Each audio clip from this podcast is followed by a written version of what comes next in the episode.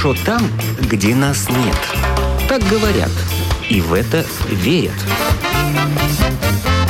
Мифы и рифы заграничной жизни в программе «Как вам там?».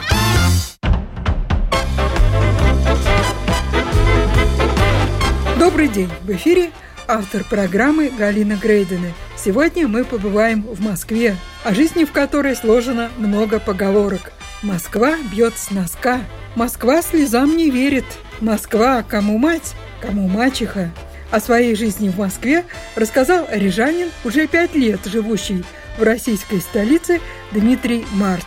Дмитрий – собственный корреспондент в Москве латвийской газеты «Семь секретов». Кстати, именно сегодня газета отмечает 23 года со дня своего первого выпуска. А Дмитрий Март работает там с первых ее дней.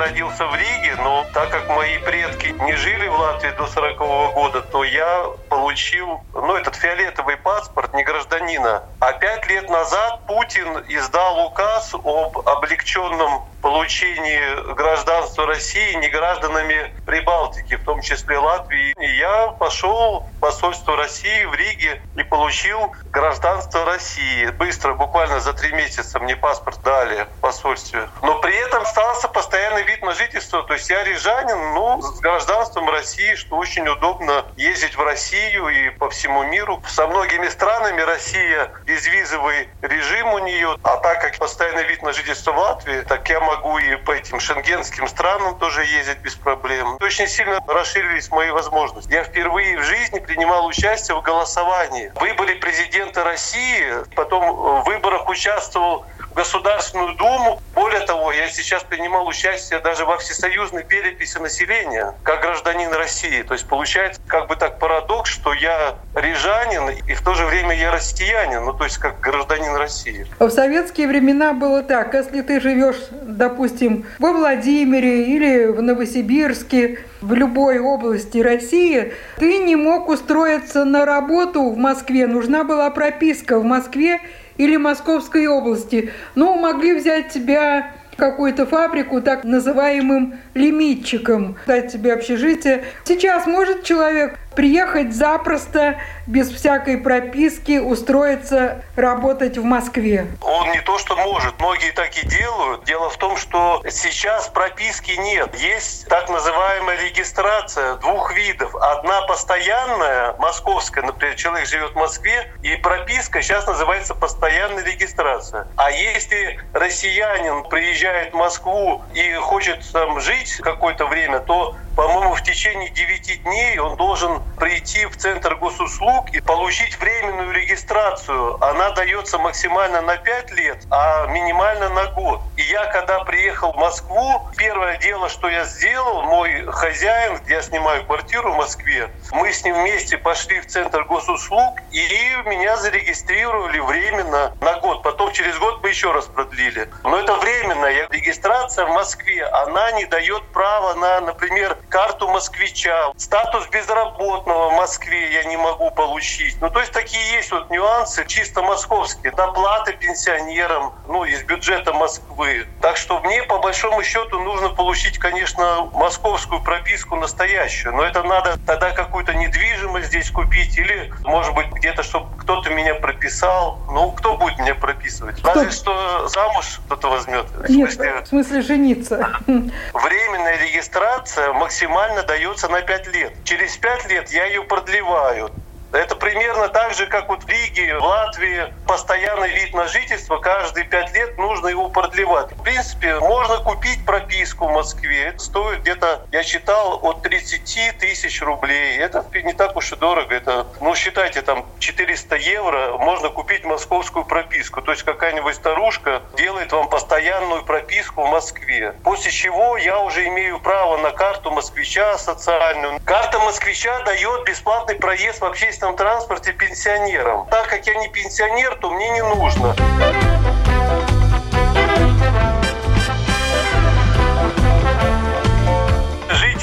Латвии, вот у меня знакомые, журналисты, в том числе и студенты, они граждане Латвии, но они приходят, опять же, в этот центр госуслуг, потом в полицию, сейчас это одно окошко называется, подают документы, и им оформляют временную регистрацию в Москве, но уже не как гражданину России, а уже как иностранцу. То есть я могу запросто приехать в Москву и снять себе там квартиру, получить временную регистрацию и работать сколько душе угодно.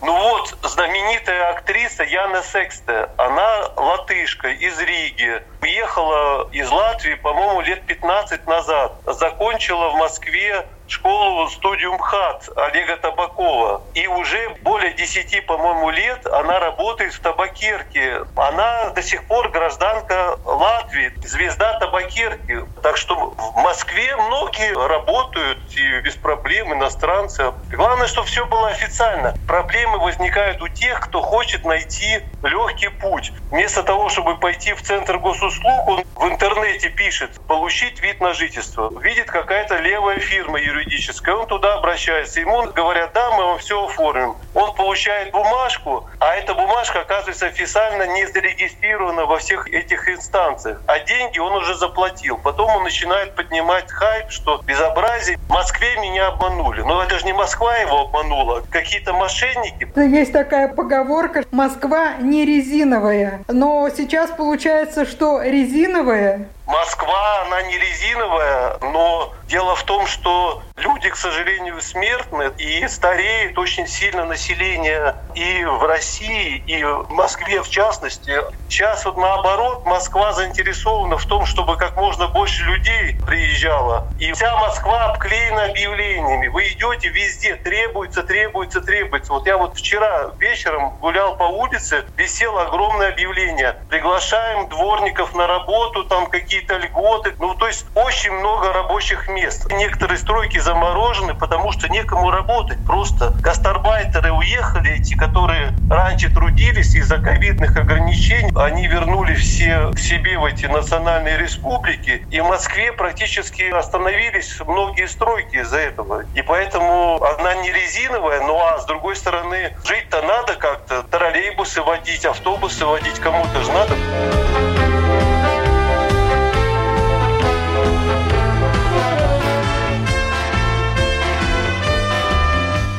Приехал в Москву, тебе надо работать как журналисту. С чего ты начинал? Куда пошел? Есть такой сайт, там работа.ру и так далее. Там очень много сайтов, на которых предлагаются тысячи вакансий. Есть в Москве тысячи газет. В каждом районе районные газеты, какие-то областные газеты. Например, в почтовом ящике периодически бросают местную газету в моем районе Зюзин. Во-первых, «Вечерняя Москва» газета толстая, потом еще за Калужской заставой мне газету бросают, тоже толстая, красивая газета. И они все пишут, нам нужны люди, приходите видите, работы полно. Естественно, что все хотят что-то престижное и подороже. Поэтому все хлебные места, они заняты. Сначала надо прийти в какую-нибудь там районную газету, проявить себя. Ну, то есть идти потихоньку все выше, выше, выше. А так как я уже сколько лет в журналистике, я же не могу прийти вот на такую должность нештатный корреспондент. Здесь амбиции тоже же. Но, с другой стороны, я приехал в Москву, обо мне здесь никто не знает, кто я такой. Для них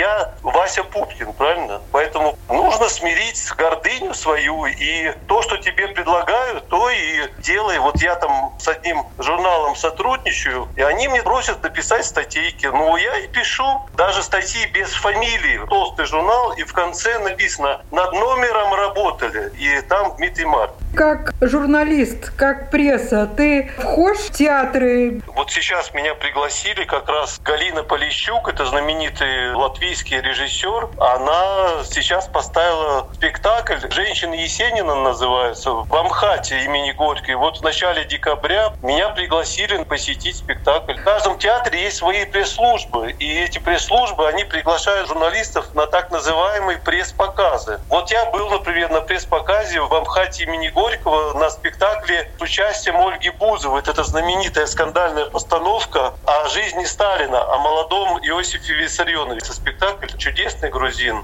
Я видел Ольгу Бузову, представляете, я живьем ее видел. Представляю. Да.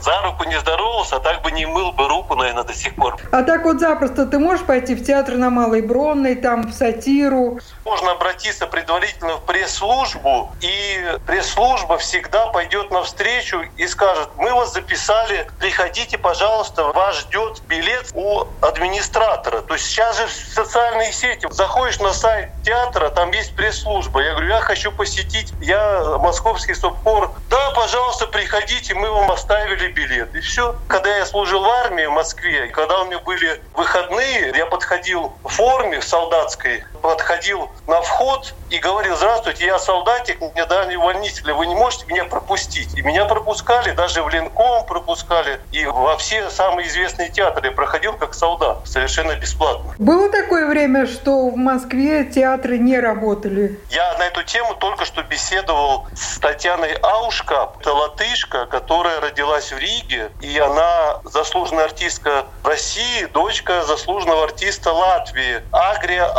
Аушкапа, который в свое время служил в театре русской драмы. Такая династия. 8 декабря у нее юбилей, ей исполнится 60 лет. Я вот был у нее сейчас в гостях на днях, она живет на улице Академика Королева. Я у нее спросил, вот как раз этот вопрос задал. Татьяна Агриевна, вы сейчас все эти годы служите в театре Маяковского. Были перерывы? Она говорит, нет, у нас ни разу не было перерыва за всю пандемию. Мы, говорит, играли там с маленьким количеством зрителей. Практически иногда не было зрителей в зале. Но всегда были репетиции, всегда были спектакли, всегда мы работали. Театр Маяковского, во всяком случае.